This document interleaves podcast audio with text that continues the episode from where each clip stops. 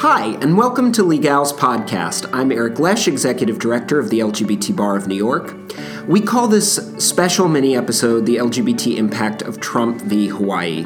That's because the challenge to Trump's discriminatory travel ban has just been heard, or is soon to be heard, depending on when you're listening to this podcast, by the Supreme Court. The outcome of this case will have far reaching effects. The case, of course, most directly impacts the rights of Muslims here and abroad, but as we make clear in a brief that we joined to the Supreme Court to strike down this ban, Trump's travel ban is not only discriminatory, it's also extremely dangerous, particularly for members of the LGBTQ community. In addition, seven of the eight countries that have been targeted by Trump's ban explicitly criminalize homosexual conduct, with some of them authorizing or even mandating the death penalty for such offenses, quote unquote. Here to discuss this ban's harm to the LGBTQ community is Legal's legal director, Brett Figlewski. Hi, Brett. Hi, Eric. Let's dig in. So, Brett, in March, we joined an amicus brief to the Supreme Court submitted on behalf of several organizations that are devoted to promoting the equal treatment of LGBTQ individuals in the United States and around the world. We are urging the court to keep the preliminary injunction in place because this policy is dangerous, discriminatory, and an affront to established legal principles and constitutionally protected rights. Can you start by telling us just a bit about the treatment of LGBTQ people in some of these eight targeted countries by Trump's ban? Sure, Eric. First, I just want to thank our other organizations and colleagues in the LGBT advocacy community which saw fit to author this brief. I think it's so important that the LGBT experience be brought before the High Court. And so I want to make special mention of Immigration Equality, AVP, and the National Queer Asian Pacific Islander Alliance for bringing this brief and utilizing the resources of the law firm of Skadden Arps. And we were fortunate to be asked to join it along with another uh, other LGBT bar associations across the country. And I think it's a really powerful brief and demonstrates just the destructive backpedaling of this administration from our historic humanitarian approach to immigration policy over the last 50 years. And so it's important to remember that this ban is exactly what Trump said it was during his campaign. It's basically a Muslim ban and violates our fundamental understanding as a nation that we don't discriminate against people based on their religion in particular and that we have separation of church and state in this country. And so um, it's a it's a ban on predominantly Muslim countries. There are eight countries in total, six of which are predominantly Muslim countries in the Middle East and North Africa. And these are countries which in which LGBT people in particular face, as you mentioned um, in your introduction, sometimes horrible violence and threats of violence. So, just to give you a sense of what we're talking about, these are countries in which homosexual conduct is universally criminalized, and in some cases, the penalties are severe. We're talking flogging, stoning, lashing of minors who are suspected of being gay. So, um, so the violence is severe, and what this does is it just is an absolute ban on immigration from these countries. So the effect on LGBT people who face severe violence in particular um, is going to be great.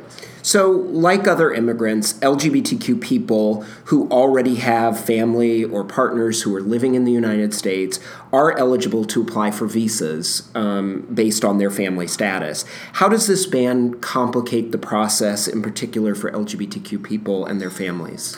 Sure. So basically, um, immigration law has been based on family re- re- reunification for the last 50 years. And so this is a ban on immigration, as we said before. However, individuals might be able to apply for a waiver to this proclamation. The problem with this waiver is that it's going to demand that the individual show a close legal familial relationship and also undue hardship. So, with respect to the to the former, what's particularly challenging for LGBT individuals is, as we know, LGBT family formation looks often very different from family formation for heterosexual individuals. And that's because, in many places, especially in these countries, it's criminalized and not possible at all. Right. So, um, how are these individuals going to show that close family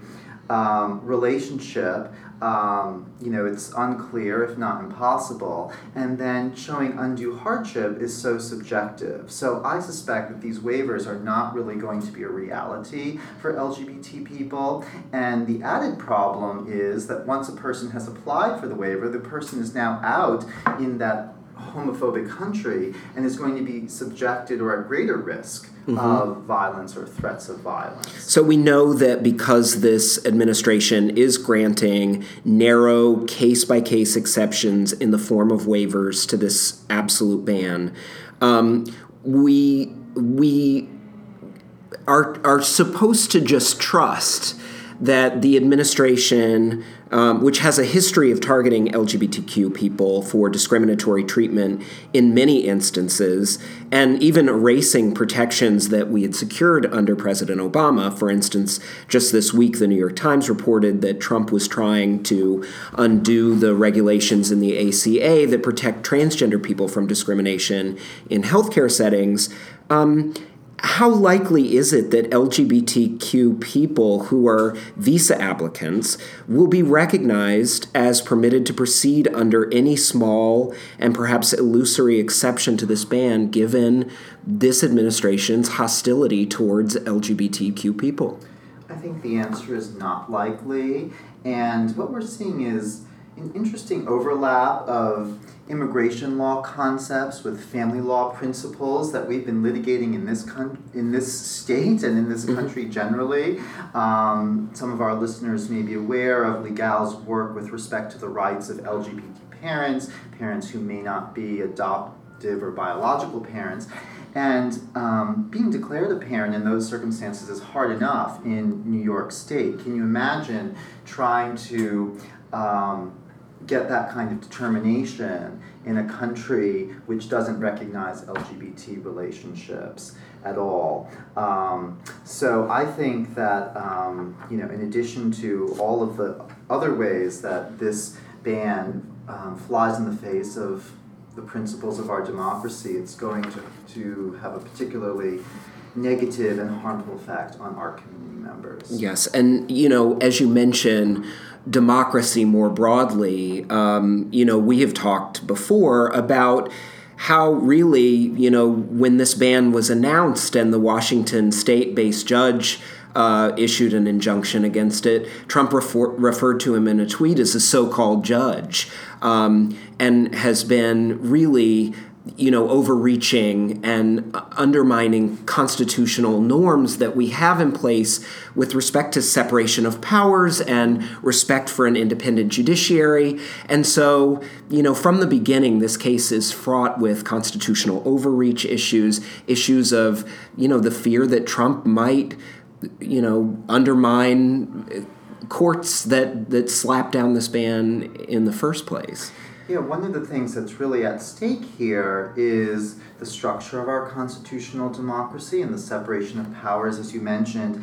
And essentially, this is a power grab by the executive. And so, what we're seeing is an, uh, an attempt, you know, however slow and corrosive, to erode that basic premise and foundation of democracy and to lodge um, near absolute power in the executive. So, in addition to all of the LGBT issues, you're absolutely right that this raises um, constitutional constitutional issues which really pose an existential threat, I think, to our our democracy and the rule of law.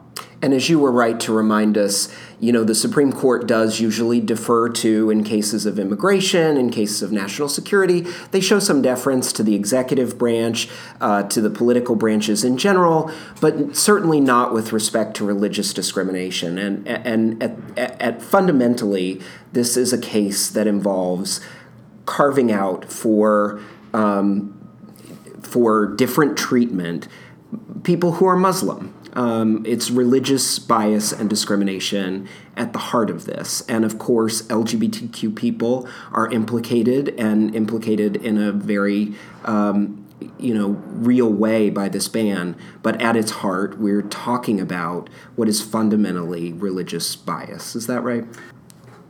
I think you're absolutely right eric. And i think you know our our clinic bears this out because we have seen an increased number of individuals seeking legal services for immigration questions, and many of them are from Muslim countries, some of the countries on this travel ban. And so I think that really shows. Um, that our communities intersect, that the LGBT community and the Muslim community, um, you know, are um, in solidarity on this issue. And there are LGBTQ Muslims. And there are LGBTQ Muslims, and so I think that um, we've absolutely done the right thing by joining this brief, and I hope we'll continue our advocacy in the future. And one of the ways that you can support our advocacy, especially if you are an immigration law practitioner, is joining our lawyer referral network, or if you are at a law firm which wants to take on immigration cases, there is a huge need. So please, please be in touch if you're interested in joining forces with us. And how can they get in touch with you, Brett? They can reach me at 212 353 9118 or via email bfiglewski at legal.org. That's wonderful. Thank you so much. We'll be watching this case uh, like the rest of the country and hoping for a just ruling from the Supreme Court. Uh, that's all that we have time for today. Thank you for joining me today, Brett. You, Eric. And thanks to you guys for listening. This and future podcasts can also be found online at iTunes and at legal.podbean.com. Follow Legal on Twitter at LGBTBarNY or like us on Facebook. Follow me at EDLesh.